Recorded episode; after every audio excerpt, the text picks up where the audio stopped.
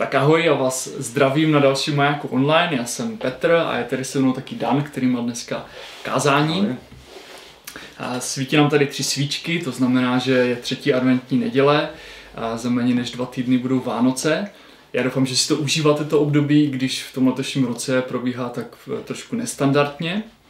A my vždycky eh, na majáku eh, už tak tradičně eh, využíváme to období adventu a Vánoc k tomu, že děláme takové dvě sbírky, podporujeme dlouhodobě dva projekty, je to projekt v Turecku a projekt v Nepálu. A my dneska ten maják online začneme trošku trošku netradičně tím, že eh, si připomeneme ty dva projekty. Využiju to, že tady je Dan, který uh, má srdce právě pro ten projekt v Turecku. Uh, tak Dane, uh, mohl bys nám jenom říct, jak to vypadá třeba teďka aktuálně? Ono dneska je, když to natačíme, úterý 8. prosince, takže, takže ty čísla jsou, jsou k 8. prosinci.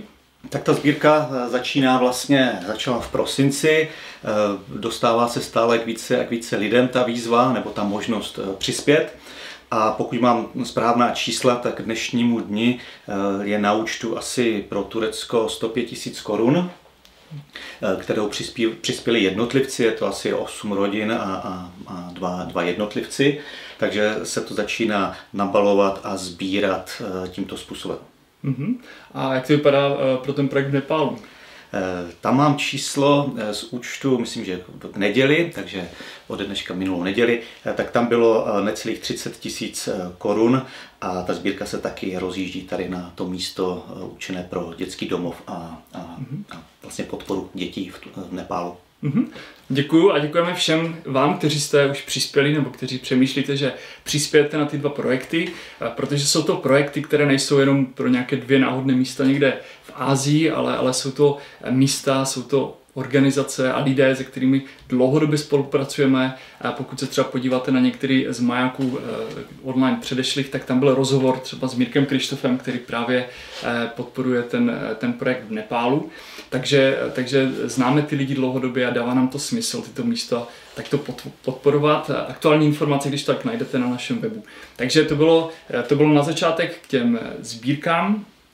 A teďka za, za chvíličku se už uh, pustíme do, uh, do nové série, kterou, nebo nové série, do té série, kterou probíráme uh, teďka během toho adventního období. Ta série se jmenuje Než přijde, ale ještě než se na to pustíme, tak si teďka poslechneme jednu píseň.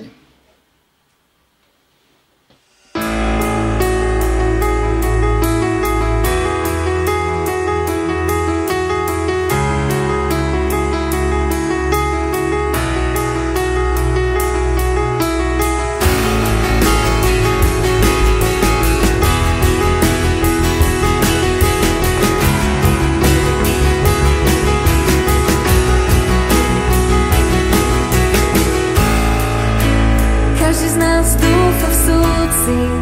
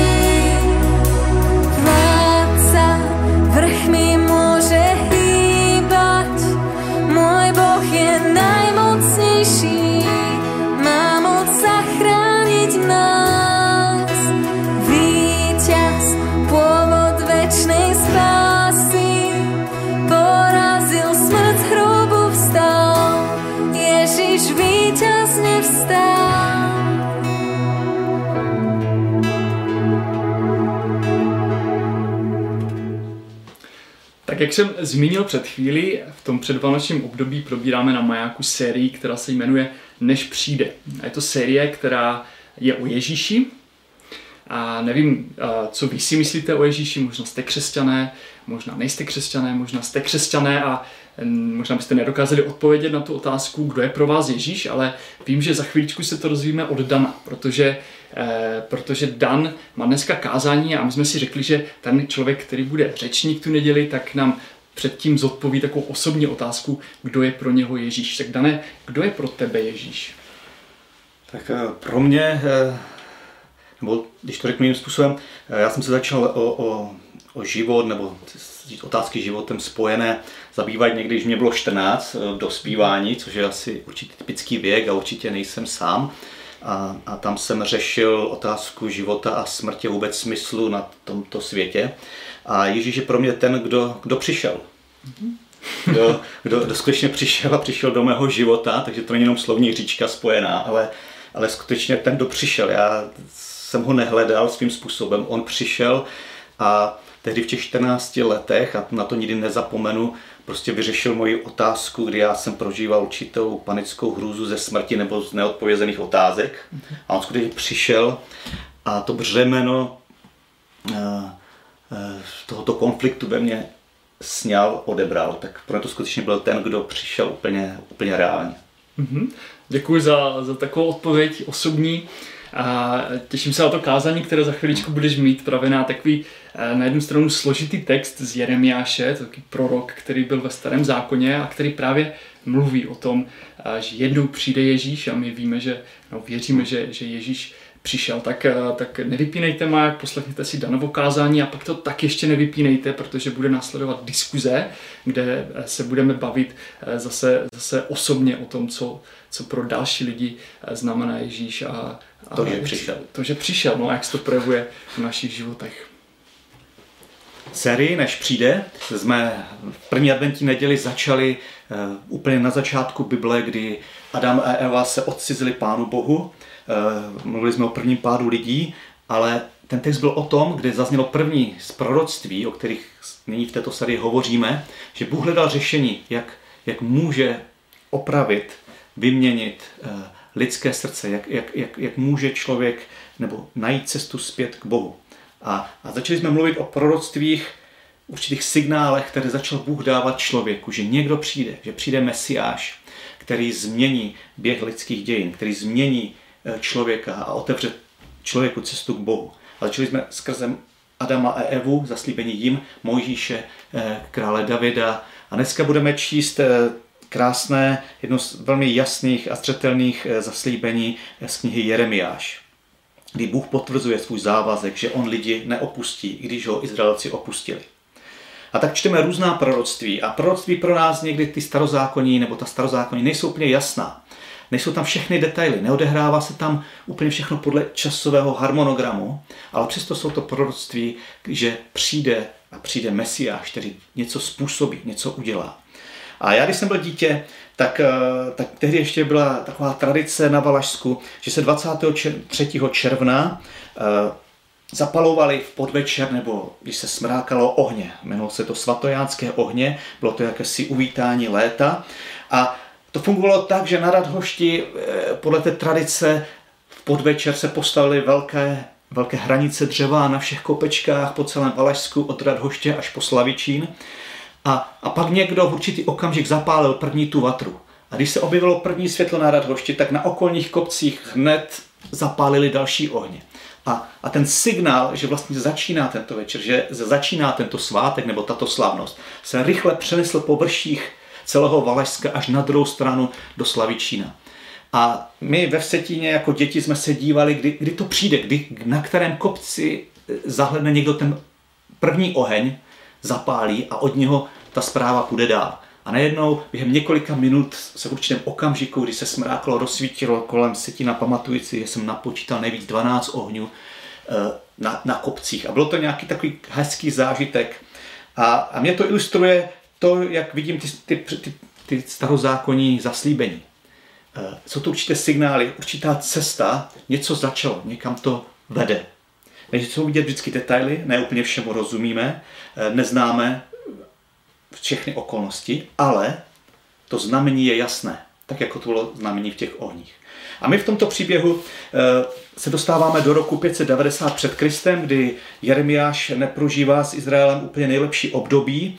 Je to vlastně období, kdy eh, už dvě skupiny obyvatel Izraele nebo Judy jsou odvlečeny do babylonského zajetí násilím, jsou přestěhováni.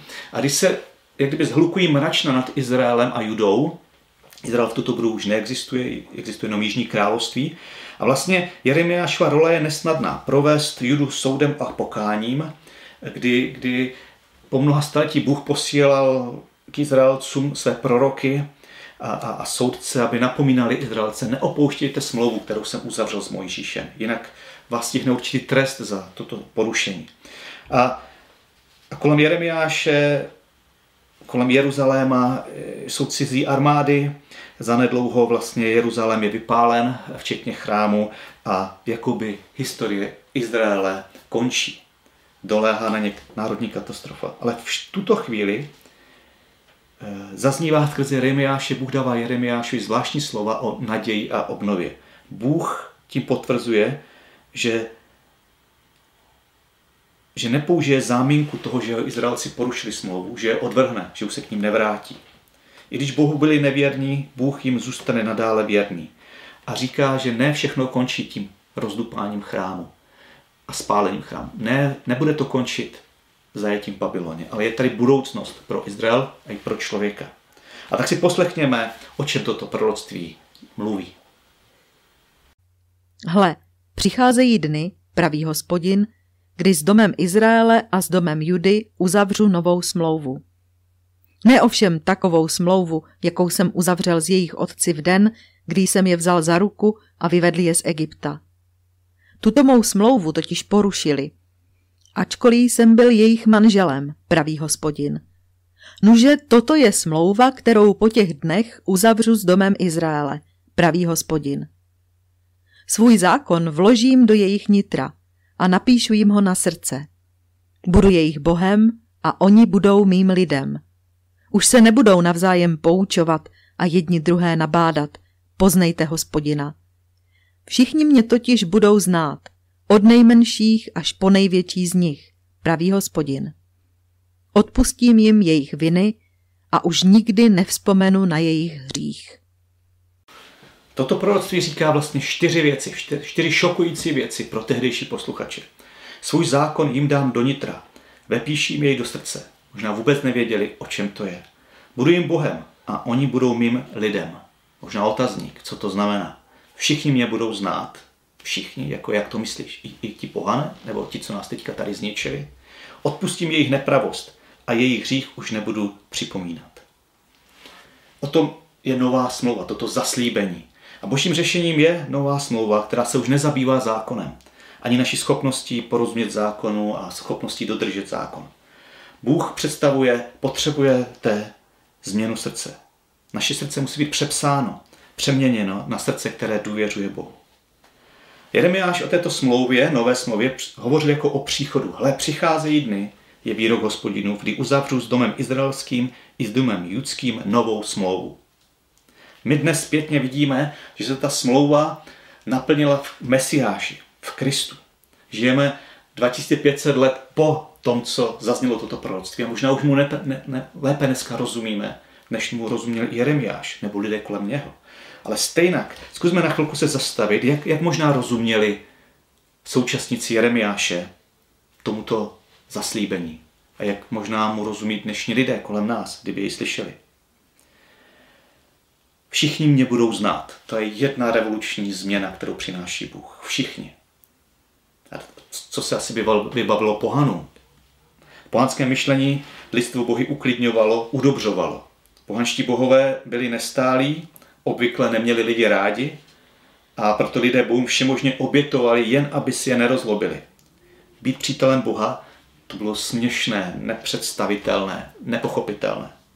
Možná židé být přítelem hospodina, znát jej, možná Mojžíš, jsme kdysi slyšeli, že mluvil s Bohem, ale kdo jiný? Možná to pro ně mohlo být pohoršující, že je svatý, nedotknutelný, zahalený, vzdálený, hrozný a navíc mě teď vleču do, je, vleču do, zaj, do zajetí. Tak jak s tímto Bohem něco má mít dočinění? Možná dnešní lidé by řekli směšné, možná pohádkové, takové dětské, naivní, neexistuje, tak, tak vlastně o, o co jde?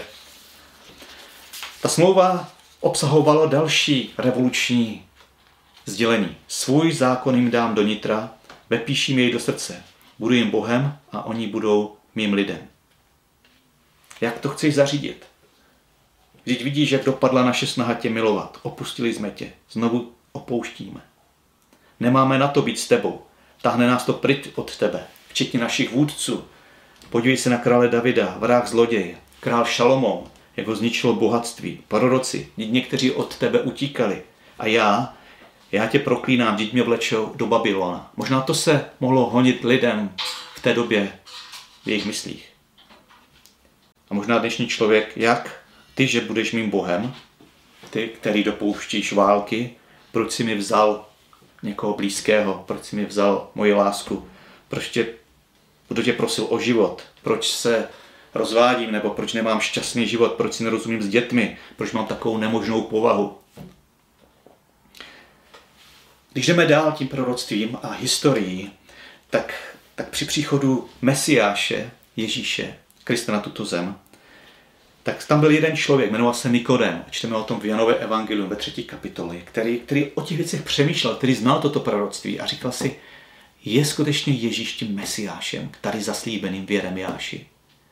Je to on a navštívil ho v noci, asi měl nějaké důvody přijít za Ježíšem v noci, možná nechtěl, aby ho někdo viděl, možná to byl jediný čas, kdy, kdy čekal, že tam bude sám. A začal s Ježíšem mluvit o tom, Ježíš s ním začal mluvit o tom, že se musí znovu narodit, že to je to naplnění tohoto zaslíbení. Že Bůh přepisuje lidské srdce skrze nové narození. On tomu vůbec nerozumí. Říká, že jenom matka může porodit dítě. Moje matka mě porodila a přivedla na svět. Jak, jak, jak to můžu udělat znovu?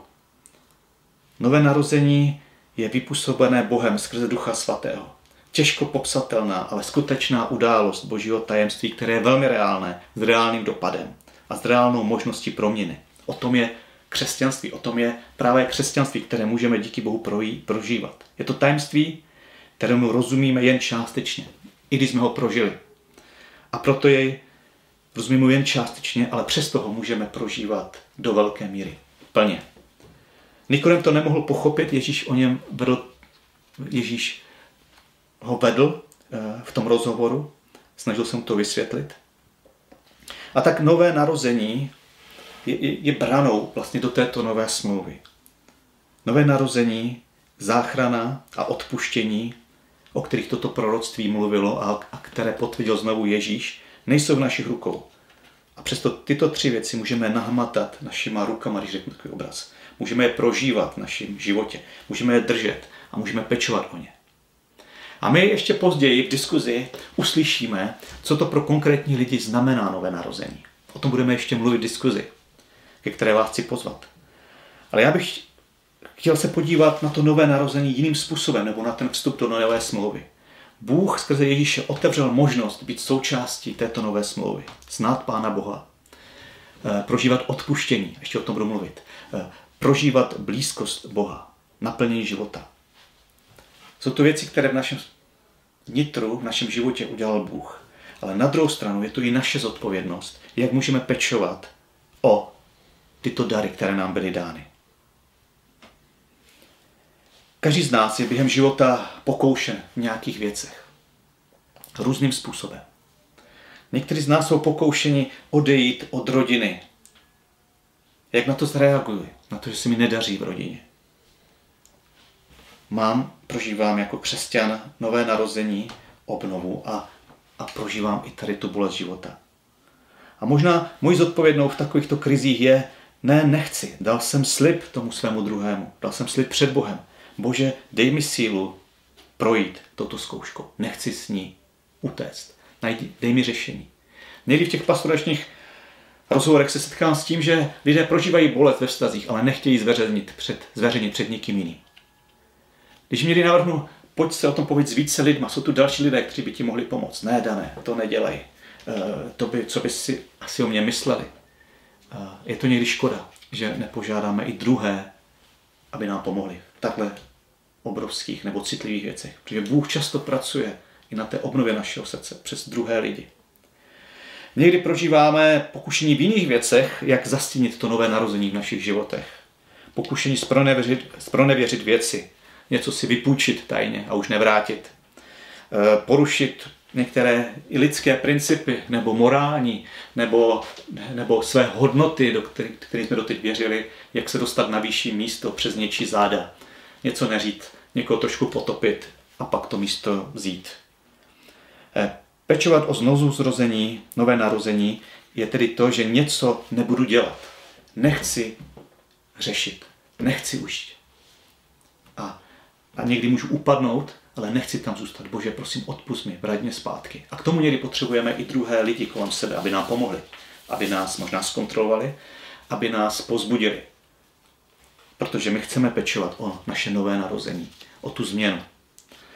A, a ta péče taky znamená to, že některé věci budu záměrně dělat, možná které dělá nikdo jiný kolem mě, ale já je chci dělat, protože je to vyjádřením té změny a péče o, o, o vděčnost ve vztahu k Bohu, co pro mě udělal, že mi odpuštil říchy, protože to je obrovská věc křesťanství, že Bůh snímá vinu z člověka. A proto chci podporovat druhé, chodit na místa, kde je bolest, kde je porušení a kde se snažím přinést nějakým způsobem světlo. A, a díky vám, kteří to i teď během karantény děláte. Vím o mnohých z vás, kteří jste se nechali najmout do toho, abyste mohli pracovat v domovech sociální péče nebo, nebo v domovech pro, pro s pečovatelskou službou, eh, v domovech eh, pro seniory, kteří jsou dneska už mnoho měsíců sami, nemůžou za nimi návštěvy. A mnozí, ten motiv byl proto, chci se přihlásit a pomoct těm lidem, přestože tam je covid. Jsou tady lidé přicházející za prací z jiných zemí, kteří přichází s dvěma taškama, nic nemají. Přichází do situací, kde lidé potřebují pomoc ve vztazích. A tak dávat, investovat do druhých je něco, jak můžeme pečovat o naše nové narození. To, že dáme finance, to, že dokážeme přerušit cílevědomě koloběh toho myšlení, že Vydělal jsem peníze, ale já chci vydělat více peněz, abych mohl více dát. Takže na dalších pět let vložím do toho kolečka a za pět let snad budu mít víc peněz, abych mohl něco dát. A za pět let vlastně udělám to samé. Že znova ty peníze vezmu a otočím je, protože tak se to dělá. Vyvést peníze z firmy je velmi drahé. Musí se to zdanit a vlastně nakonec ta podpora není tak velká, ale až jednou, tak já něco. Ale změna není změna, dokud se nic nezměnilo a dávání není dávání, dokud se nic nedal. A pro mě bylo velkým požehnáním v životě, když mě bylo 22 let, potkat člověka, který mě toto naučil. On se stal velmi úspěšným podnikatelem, nesmírně bohatým člověkem a vykládá mi příběh, jak přerušil hned na, na počátku svého křesťanství, když přišel k Bohu ve 26 letech, tento koloběh. Řekl si, já určité procento výjmu každý rok cílevědomě ze své firmy, ze svého zisku. Je to strašně drahé a rozdám ho. A jeho touhou bylo příští rok výjmout ještě víc. A všichni se mu smáli v té době. Na škole mu říkali, že takhle to nefunguje, takhle to nejde dělat, že takhle zkrachuje. A on, když jsem ho potkal, bylo mu 86 let a říkal, Dané, v dnešní době jsem nesmírně bohatý člověk a 90% z toho, co dělám, můžu rozdat. A, a tak je to nějaký princip člověka, kterého se můžeme učit. On takhle začal pečovat o své nové narození, o to, že tu chce být pro druhé lidi. A dělal zvláštní kroky z vděčnosti vůči Bohu. Nikdo mu to nepřikázal a jeho obličej zářil, když mi to říkal. A, a já jsem se od něho velmi mnoho naučil. A není to jenom o tom, kdo má firmu a podnikatel. Je to o každém z nás, kdo vyděláváme peníze. Si dovedeme vzít určitý část našich financí a věnovat ho druhým. Podle nějaké statistiky, je pravdivá, nevím, průměrný člen církve bratrské dává 3,5 nebo 4 eh, na chod zboru, eh, do, do, do toho, co děláme jako křesťané. A je to otázka, jestli je to moc nebo málo. A vím, že některé lidi to trápí, že jsem potkal lidi, přišli za mnou, já neumím dát víc než půl procenta ze svých příjmů. Neumím. My neumíme jinak vyžít, nebo procento. A, já nejsem ten, kdo by chtěl odsuzovat druhé, ale jsem ten, kdo chce pod, podporovat a říct, tak pojď se modlit a pojď dělat rozhodnutí, jak můžeš příští rok dát 2%. A začni tento měsíc. Odděl nějaký díl a sleduj, co Bůh bude dělat. A sleduj, jestli můžeš to dát. A možná příští rok můžeš přidat určité a, a jít a být tu pro druhé, jestli potom toužíš. A takhle pečovat nejenom o, o sebe, ale takhle být prostředky pro druhé. A ne z toho, že je to příkaz, on to žádný příkaz není. Nakonec Bohu patří všechno. Ale je to otázka, kdy chci být vděčný a jít v této cestě nového narození, které se může v životě projevovat změnou, například v dávání, ale i změnou charakteru v tom mém chování, v přístupu k partnerovi, ke svým dětem, k druhým lidem. Chtěl bych se dneska s vámi rozloučit eh, posledním důrazem toho zaslíbení, o které jsme četli. Tam Bůh slibuje, odpustím jim jejich nepravost a jejich hřích už nebudu připomínat. To bylo naprosto něco revolučního, něco, něco nepředstavitelného pro tehdejšího židovského člověka, který měl chodit do, do chrámu, obětovat. Byl tam celý obětní systém, jak zakrýt svůj hřích před Bohem. Ale nová smlouva nevyžaduje, aby jsme dál chodili do chrámu, obětovali zvířecí krev, která stejně neměla na to ty hříchy smazat. Ale, ale přináší odpuštění tak, dalo by se říct, že Bůh si už nepamatuje náš hřích. Nová smlouva, nové zrození, eh, přepsání srdce nepředstavuje bezříšnost. Ale odpuštění hříchu vede k tomu, že můžeme mít společenství s Bohem. A toto je nová smlouva, která nás mění. Mění to, kým jsme, jak žijeme. A Bůh slibuje v té smlouvě, že bude působit v našich srdcích, v našich fyzických tělech, v našich duchovních životech a že přinese vnitřní změnu, která se může přerodit i ve změnu, která jde vidět. O tom je křesťanství, o tom je práce Ducha Svatého v našich životech. A zatímco dříve byla touha mého srdce zaměřena do sebe, Duch Svatý nás vede od sebe k druhým. Ježíš nakonec celou obsah nové smlouvy zhrnul do několika vět. Budeš milovat Pána, Boha svého, celého svého srdce, celou svou, celou svou silou, celou svou duší. A budeš milovat svého blížního jako sám sebe. To je podstata nového smlouvy. A k tomu, aby jsme to byli schopni, nám Bůh dává veškeré prostředky dovnitř, do nás, když jej přijmeme. A ta změna v nás, to přerození se někdy neděje přes noc.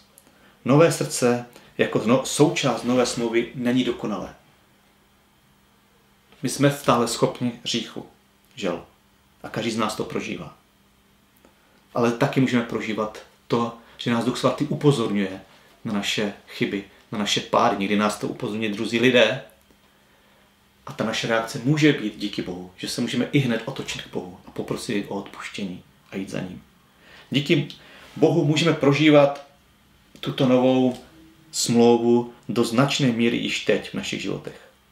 Dokonalá proměna na samotných je teprve před námi. Nové nebe, nové země, nová země, nové tělo ve vzkříšení.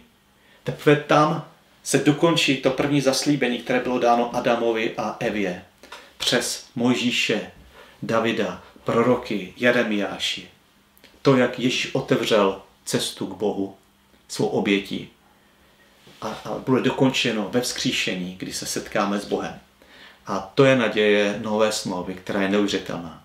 A já vás zvu, abyste proskoumali tuto novou smlouvu, abyste se, pokud nejste lidé, kteří jste křesťané, abyste se obrátili k Bohu a poprosili ho. Bože, jestli je něco na tomto pravdy, ukaž se mi, zjev se mi. Možná se vám ukáže ten příběh, o kterém jste mluvili, jako ten oheň, že najednou vás nasměruje k dalším lidem, že najednou získáte porozumění skrze to, co Bůh dělá v lidském životě.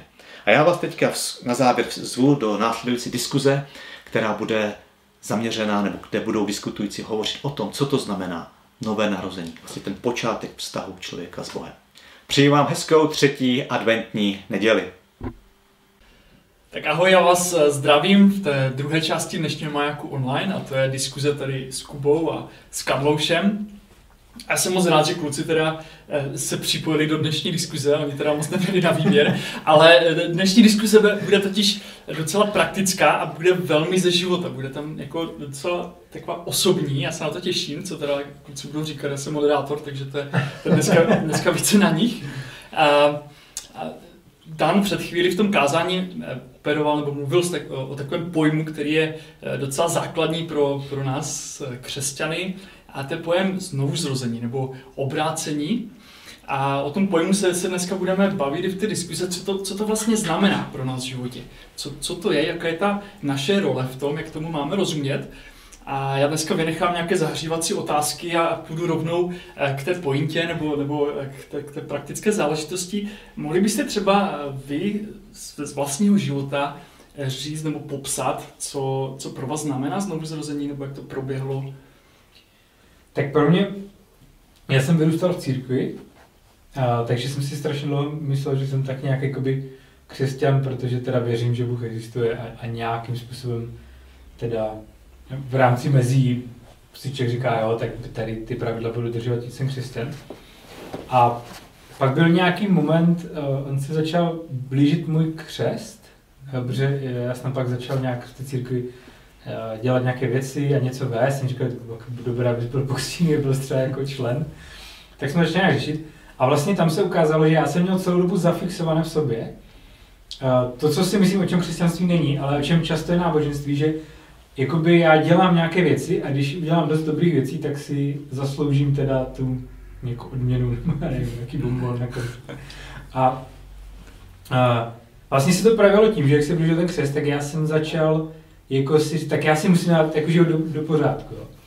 A začal jsem uh, se snažit, cokoliv jsem dělal špatně, tak jsem jako chtěl zlepšit, jo. A byly to úplně úplné věci, v té době, to mi do teďka, kdo znáte Píta, tak mi to, tak mi to zazlívá. Já jsem vyhodil nějaké CDčka vypálené z hudbu, co jsem měl. V té době si ještě pálili CDčka a on z toho byl tak inspirovaný, že taky vyhodil, pak jsme toho valitovali. Ale uh, toto, jak to fungovalo, bylo, že vlastně pokaždé, když jsem něco také udělal, tak jsem, tak, tak jsem najednou viděl, že ale ještě toto chybí, ještě toto chybí. A vlastně skončilo takovým momentem, kdy mi teda došlo to, co jsem slychal v církvi od malička, ale prostě člověku to nějak nesepne jako vnitřně, že si to nemám za, jako zasloužit, ale že to je právě o tom, že já si sám nemůžu pomoct, že já sám nemůžu jednat tak dobře, aby to bylo dokonalé a k tomu potřebuji to Boha. A, a přijde mi, že tohle je nějaká věc, která, tam, je, tam se vnitřně něco stane, co neumím úplně nějak jako popsat nebo vyjádřit, a kdy ti to prostě dojde. A to se nedá, prostě buď to chápeš, nebo to jakoby nechápeš. A to mi přijde, to, to, to pro mě je, a to vnímám i u ostatních lidí. Že, že jakoby, jo, jsou na nějaké cestě, ale pak je nějaký moment, kdy tam něco jako sepne a, a je to jasné. Mm-hmm. Děkuji za odpověď. Myslím, že ještě pak budu mít doplňující otázky, ale, ale můžeme můžem Kubo, řek, řekni, jak, jak ty jsi to třeba uh, Jo, tak já, uh, já taky jsem vyrůstal, vyrůstal v rodině, která byla věřící, vyrůstal jsem v církvi v podstatě v podobném kontextu asi jako Tomáš a, a řekl bych, že asi v mnoha ohledech ta moje cesta nebo ten můj příběh byl, byl možná podobný. Asi bych to úplně tak nedokázal popsat nějaké ty, nějaké ty pohledy, jak říkal Tomáš. A určitě to pro mě byl, určitě to byl pro mě dlouhý proces, ale to, co zase dokážu říct, je přesné místo a možná den nebo nějaké období, kdy prostě nastala mě ta změna, protože já jsem tím, že, tím, že jsem tam chodil a prošel jsem tam nějakým jakože vyučováním, tak jsem nějaké ty informace jsem měl, nějak mi to nebylo proti srsti a dokázal bych říct přesný jeden den, kdy prostě jsem měl nějaké rozhovory s lidmi a pak, pak jsem někde šel a scházel jsem z nějakého kopce. A vím jasný moment, kdy prostě věřím tomu, že se mě pán Bůh dotkl a kdy najednou se strašně moc změnil, změnil můj pohled na ty věci. A najednou se to týkalo mě a najednou mě to zajímalo, jestli to tak opravdu je a jestli všichni ti ostatní lidi, co jsou kolem mě, se domluvili a hrajou všichni to divadlo. A je to vlastně, je, je to jenom divadlo, anebo jestli je to, nebo je to realita, která se stala.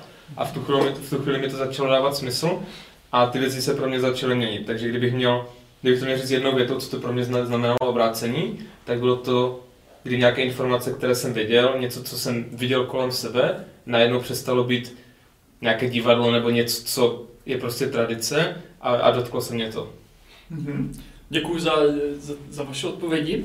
Uh, obou, no v těch obou příbězích uh, se objevilo takové jedno slovo, klíčové to bylo změna, že jako obrácení jako souvisí s nějakou změnou. A ta moje jako další otázka uh, je otázka zároveň, na kterou se mě občas někdo zeptá, někdo, kdo třeba není křesťan nebo chtěl by být křesťan, a, a ptají se mě jako, jak, jak, jak se můžu obrátit, nebo jak, jak toho jde dosáhnout to znovu zrození. Nevím, jestli se vás někdo na to ptal, předpokládám, že jo, pracujete s mladýma lidma. Eh, co, co třeba odpovídáte, nebo co byste odpověděli člověku, který by tak za váma přišel, jako jak se mám obrátit? Myslím, že si se někdo takhle někdo ptal. Zvláště mladý. Většinou ty lidi nechtějí a stejně se to stane. A nebo někdy se to stane, že, nebo se to někdy, nebo mi přijde, to někdy stane, že třeba na nějaké akci jsou, lidi se to slyší poprvé a přijde jim, že už to proběhlo a ptají se, ptají se, je to, je to teda, už, jsem, už jsem se teda obrátil, je, je, už, už to, to možná spíš, no. Um, já právě to je strašně těžké to nějak takhle generalizovat a, a, a, a proč bych je? jakoby, že my se to snažíme jako přesně nějak standardizovat, že jo? Že, že se veme příklad, tak třeba Kuba teďka řekl, že má nějaký jeden moment, což je úplně jako v pořádku, a pak je průšvih, když se to dělá pravidlo, že jo? A pak máš člověka, u který to byl proces a on pak chodí a říká, ty já jsem nezažil ten jeden moment, já bych takhle nebyl schopný to říct. Já si pamatuju jednoho, jednoho, co tady byl v Olomouci, který říkal, že chce být křesťan a jak to má udělat, tak si říkal, ale já se jako modlím a já jako říkám tomu Bohu, která to nějak jako udělá a tak. A bylo to strašně zajímavé a vlastně nic se nedělo. A teď člověk musí to být trošku jako, neříkal. A já jsem byl trošku zoufalý, že vlastně, ty počkej, ale tak my tady teda máme toho člověka, on, teda nevěří. on, říká, on dokonce říká, že chce věřit a nic se jako neděje. A pak je jednou takový zlomový moment, kdy, kdy se někde to jako, a co to od toho Boha vlastně jako chceš, jo? A, nebo co od něj čekáš, jo? No a takže jako zařídíme, že prostě tak chtěl bych mít práci, abych nemusel řešit jako peníze, jo, nějakou manželku tady a, a prostě nějaké, abych si mohl koupit nějaké pěkné auto a neřešit furt, jestli na to mám a tak. A tam to jako najednou to se cvaklo, jo, že, že uh, on sice jakoby říká ty slova, ale vlastně on vůbec, jemu vlastně vůbec nejde o ty, o ty hodnoty, mm-hmm. které Bůh jako přináší a pak je jasné, že, mm-hmm. to nějak, že, že, že to pro mě nedochází. Um, tak teď jsem řekl, co to neznamená, teď ještě co to znamená. já myslím, já bych řekl, já, jakoby, to, když někdo řekne, že má zájem být křesťan, já řeknu, hele, pro ně nejvyšší věci tak žít, protože samozřejmě většina lidí je schopná popsat nějaký moment, kdy něco zažili, kdy to se pro nějak vnitřně. Ale stejně nakonec je to o tom, že Bůh přináší nějaké hodnoty, že v rámci té, v rámci série jsme mluvili o tom, že, že on vlastně přináší království, které má nějaké jako. Hodnoty, nějaké, nechci říct pravidla, ale jo, jako pravidla a člověk může kdykoliv jako podle nich začít žít. Jo. A mhm. jestli to tam pak jako někdy sepne nebo ne, to už podle mě to, to, je ta část, která podle mě nejde jako standardizovat a na kterou neexistuje odpověď, pokud si chceš obrátit, dělej toto. Jako podle mě třeba, když o tom takhle mluvíš, uh, tak mě napadá, že, že většina lidí, kteří si mě ptali na podobný styl otázek, oni to takhle jako samozřejmě nesformulovali, uh, tak, tak byli lidi, kteří uh, jako, jako něco zažili, ta, v podstatě ta změna v jejich životě nastala, ale čekali nějak jako potvrzení, možná na úrovni třeba nějakého emocionálního zážitku, protože to tak jako si mysleli, že to k tomu patří a bez toho to není správné obrácení. A v podstatě, jako když třeba si vzpomínám teďka na, na dva konkrétní lidi, kteří eh, takhle jako dlouhodobu hledali jako něco, nějaký konkrétní moment pořád nepřicházel, ale ve skutečnosti, když jsem se podíval na jejich život a oni, když se ohledli na svůj život, tak viděli, že je tam obrovská změna v tom životě, že najednou žijou, žijou úplně jiný život a, a že to obracení vlastně tam, tam proběhlo, jako, že to je něco, Kuba říkal, ten, popisoval ten moment, kdy Bůh se ho dotkal, tak, tak to tam bylo, jenom to možná nebylo na té emocionální nějaké úrovni a, a asi máš pravdu, že to u každého člověka je jinak a nejde to nějak standardizovat. No a, no, a mě na druhou stranu přijde ale, že jsme, že, že jsme řekli, že nedokážeme to říct univerzálně, ale to, co dokážeme, je dát příklady lidí, které známe, své mm. příklady, jak, jak, jak my jsme se změnili, jak se měnili lidi kolem nás a to si myslím, že to dokáže nejbliž vykreslit, když vidíme příběhy lidí, jak se změnili, jo? třeba jeden kamarád, který, který se obracel 10 let a ne v tom smyslu, že by se obracel tam a zpátky, ale trval, byl to proces 10 let a nakonec zjistil, že je obrácený tím, že se s někým jiným pobavil a on mu řekl, no tak ty, ty, prostě, ty prostě si obrácený. A nebyl tam ani jeden den, ani, ale byl to prostě proces, kterým ho pán Bůh vedl. A, a to z mého pohledu je to, jak nejlíp dokážu, dokážu popsat, co to je obrátit se.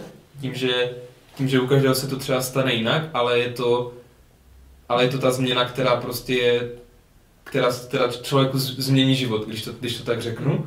Ale u každého to může vypadat jinak, ale je to něco, je to, je to, je to možná pro někoho nějaký zážitek, ale je to, je to změna, která rozhodně je pozitivní a... Je to ten život, jo, který o tom svědčí, o té změně. Přesně tak. Mm-hmm. A, a je to nějaký začátek něčeho. Mm-hmm. Jasně, no teď, teď, teď že musíme bachovat, to neznělo, že to je o tom, že člověk se začne chovat dobře.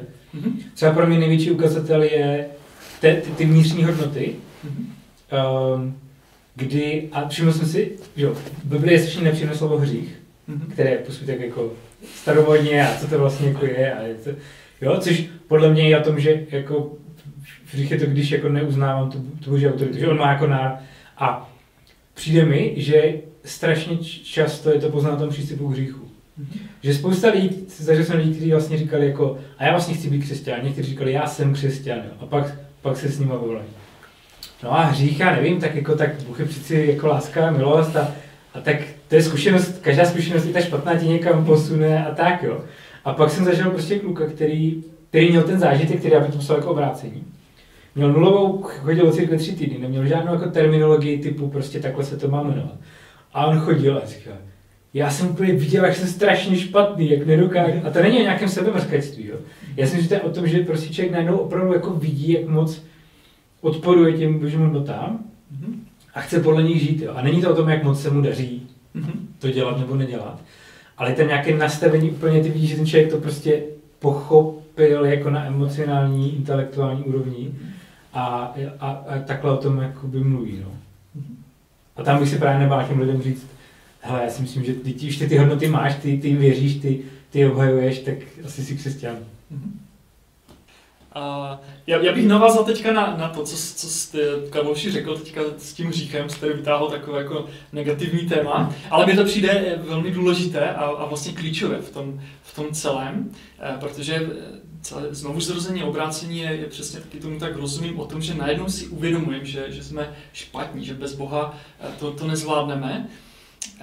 Nicméně jako vidím mém praktickém třeba životě, já myslím, že všichni tak máme takový rozpor, že i když jsme prožili nějaké znovu zrození, tak stejně e, děláme špatné věci i potom. Stejně ten hřích se nás týká dál. Jak, jak si třeba toto vysvětlujete, nebo proč si myslíte, že to tak, tak je?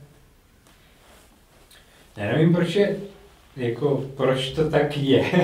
Já bych řekl, kvůli tomuhle je ta, eh, celý motivem té série je, že tím řešením je Ježíš. Že? Mm-hmm. A teď se pro ně konečně v těch detailech dostáváme k tomu, že to není jako kliše, že správná odpověď je pán Ježíš, nebo vyřeší to Ježíš, jakože a teď to vlastně nic neznamená. Pro to znamená tohle, že my jako um, on přichází, aby, aby uh, přinesl to konečné řešení. My jsme, teď, my jsme vlastně v tom mezidobí, kdy on už jednou přišel, uh, aby nám jako ukázal tu pravdu, my jsme ji viděli, ale ještě se podle něj jsme schopni jako zařídit. Jo. A podle mě z toho plyne to, uh, to napětí a z toho plyne právě tady to kliše, že ta, vlastně tím řešením je až on, že, že my, i když to víme, tak to, to podle toho nejsme schopni jako řídit, nebo možná občas chvíli. Takže, takže to jako znamená, že vlastně teď se nás jako hřích nemusíme řešit a když budeme, jako můžeme si žít jak chceme a Pán Ježíš nám to pak všechno odpustí, už za to zemřel, že jo, nebo... Jo, to bylo dobrý, no. Jsem vás dostal, že takovou otázku, ale... jak to je teda s tím říchem? Tak za mě to je jakoby uh, ten, ten koncept toho království, který jsem, jsem to, že mluvil ten, uh, já si myslím, teď jsem slyšel strašně nedávno dobrou přednášku, kde ten člověk říkal, že evangelium je prostě mince, která má dvě strany. A my jsme, my jsme ujeli na jednu. Ta jedna, ta, ta jedna strana je to osobní, to se říká osobní spasení, že nějakým způsobem se to týká mojí, mojí duše, že když prostě, uh, že když já potom, jako ta, ta moje podstata přijde před Boha, tak díky Ježíši já jsem v pohodě. Přestože se mi nic nepovedlo, nebo spoustu věcí se mi nepovedlo, spoustu věcí jsem udělal špatně proti němu, tak ten Ježíš to jako zařídil, aby to nevadilo. A ten, ten, kdo přednášel, strašně říkal, a my jsme u tohohle strašně často skončili. A ono, kdyby, když zdůrazníš jenom tuhle část, tak pak ta odpověď je, OK, tak cokoliv udělám, tak Ježíš to pak nějak zařídí, aby to nevadilo, tak je úplně jedno, jak se chovám. Že? A on říkal, druhá mince je, že Ježíš přináší, uh, to je ten koncept jakoby toho, toho království, že, že on bude vládnout, tam se bude, tam, a, a tam se lidi nějak budou chovat, tam, tam uh, prostě on přinese ty hodnoty a tím, že už jednou přišel, tak už začíná přinášet. A podle mě křesťan je někdo, kdo říká jako, já chci tam patřit, mm-hmm. mně se to jako by vlastně líbí, já tam nechci jako žít, to, to není prostě nějaká odměna na konci, že teda jsem jako něco splnil, nebo já nevím, něco odříkal, nebo nějak řekl nějakou správnou modlitbu a díky tomu mě teď jako pustí něk, někam, nebo mě nepotrestají. Ale podle mě, no, pro mě třeba mnohem víc, čím jsem starší, křesťanství o tom, že Ježíš chce přinést nějaké hodnoty a mně se jako líbí a pro nich, a pro nich já se těším, až to tak bude, tak jako proč bych teď žil proti ním. Jo. Jako já si samozřejmě strašně často nemůžu pomoct a žiju proti ním. Mhm. Ale proč se už teď nesna, jakoby nesnažit žít Máš eh, motivaci. že? podle nich? Tak. Mhm. Že podle mě to je jako správně, podle mě to je lepší a podle mě strašně často, když to dělám že se mi to povede, tak vlastně to je jako lepší a má to pozitivní dopad na moje okolí. Mhm. A že tady je vlastně i ta praktická věc, kterou my jako, od, my se bojíme, abychom nespadli do skutkaření, že musíš se chovat správně. A tudíž to jako vynecháme, ale podle mě to je taky jako vylití dítěte s vaničkou, že Mhm. přeci tom to tak je. Mhm. Jak to máš třeba? Mm, když, já když tady nad tím tématem přemýšlím, tak se mi to hodně spojuje s jako tím, jak se vlastně projevuje to, že jsme, že jsme, že jsme prožili to obrácení, tak mě se to hodně spojuje s tím, že po tom obrácení vycházím z toho, že se mě, že se mě Pán Bůh dotkl, že to je něco, nějaká změna v svém srdci, kterou nedokážu já nějak předsvaknout, ale může to být v jeden moment, může to být proces, ale je to něco, co, co dělá Pán Bůh a my nikdy to nemůžeme ovlivnit a, a prostě, prostě to tak je. Myslím si, že No, že když se obrátíme a potom žijeme ten vztah s Pánem Bohem, tak, se, tak to se potom musí jasně odrážet na našem životě a věřím tomu, že to boží působení se potom odráží v mém životě. Samozřejmě, Pán Bůh působí v mém životě, i když nejsem obrácený a vede mě možná k tomu, abych se podíval na svůj život a, a podí- podíval se na něho, ale on, on působí v mém životě, když jsem se obrátil a vede mě, vede mě k té změně, protože jak, jak to máš říkal, my máme někde vidinu toho, toho království a je to, je to pro nás něco, co prostě říkáme, wow, to by prostě, to by prostě bylo super, to jednou bude super. A, a vlastně vede mě, to, vede mě to k tomu se dívat na ty věci, které dělám, jestli, jestli jsou správné a když prostě šlápnu vedle, tak, tak, tak pán Bůh mně působí a vede mě to k nějaké reflexi, jestli, jestli prostě je to ono, jestli je to, to, jestli je to to, co mám dělat.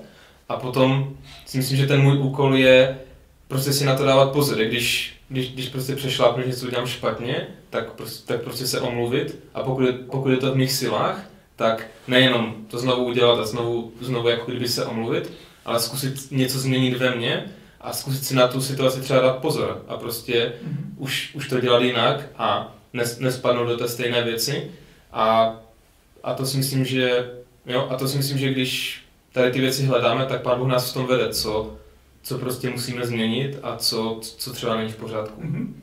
Já myslím, že, že je to, že tu motivaci máme díky tomu, že, že máme nějaký přesah, že víme, Hmm. kam, kam to směřuje celé a vlastně i v tom proroctví, to Jeremiáše je napsané, že dostaneme nové srdce, že, eh, že ty věci nebudeme dělat, protože je nějaký napsaný zákon a toto musíš a toto nesmíš, ale protože to sami budeme chtít dělat, že budeme mít motivaci žít jinak a mám to taky tak v životě, že vím, že to někam směřuje, že to eh, nekončí tedy fyzickou smrtí, ale že to má, že to má přesah mnohem dál. Jsem teď, včera jsem byl běhat s jedním mým kamarádem a bavili jsme se a on mi říkal, no ty teďka jako umřel ten Diego Maradona, ten fotbalista slavný, on umřel sice v 60, ale on si tak užíval života. Člověče, já bych, jako, já bych to klidně vyměnil ten svůj život a jako naplno bych jel ten, ten život, sice do 60 to nevadí, ale úplně naplno. A já jsem si uvědomil, že, že já přemýšlím úplně jinak. Já jako nepřemýšlím o tom, jako jak si co nejvíc užít jako život za nějakých 60 let, ale, ale že vidím nějaký přesah do, do věčnosti a proto mi dává smysl uh, mít nějaké hodnoty, jak, jak říkal Karlouš, a, a, a nasledovat Ježíše v praktickém životě a, a těším se na to, co nás čeká a těším se na to, už, už, už teďka si, si, to, si to užíváme. Tak uh, už asi vy, vyčerpali ten časový limit na tu dnešní diskuzi. Já vám moc děkuji za to, co jste odpovídali a myslím, že to bylo inspirativní minimálně pro mě, doufám, že i pro ostatní, co se na to, co se na to dívali a, že to je zajímavá otázka, na kterou se musíme bavit i v našich zborech, církvích, v našich rodinách a, a možná se ptát i na těžké otázky sami sebe. Tak dnešní maják pomalu končí.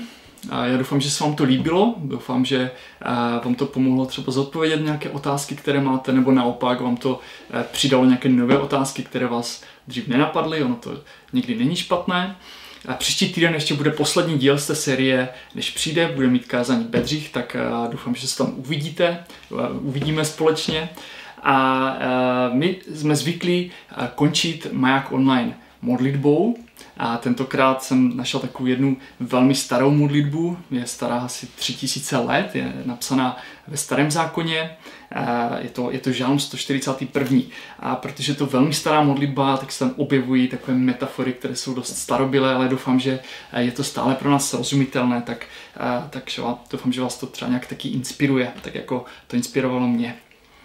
Je to žálm Davidův. Volám tě, hospodine, ke mně pospíchej. Vyslyš můj hlas, když tě volám. Keže má modlitba před tebou kadidlem, večerní obytí, kež jsou mé ruce zvednuté. K mým ústům, hospodine, postav stráž. Bránu mi chrtů, prosím, chraň. Nenech mé srdce ke zlu zamířit, ať se neúčastním skutku ničemných s lidmi, kteří jsou zločinci. Ať ani neokusím jejich lahutky. Ať mě spravedlivý třeba i bije, jen ať jsem napomínán přítelem, ať mi však hlavu nemažou ničemové. Proti jejich zločinům stále se modlím. A že jejich vůdcové budou svrženi ze skály, jak dobře mluvil jsem, všichni poznají. Jako když oráč rozčísne brázdu v zemi, poletí jejich kosti do chřtánu podsvětí. Já k tobě, hospodine, pane, upírám oči. Na tebe spoléhám, nenech mě zahynout. Chraň mě před pastí, kterou mi nastražili, před lečkami těch zločinců. Ničemové, ať padnou do svých vlastních sítí, já zatím uniknu.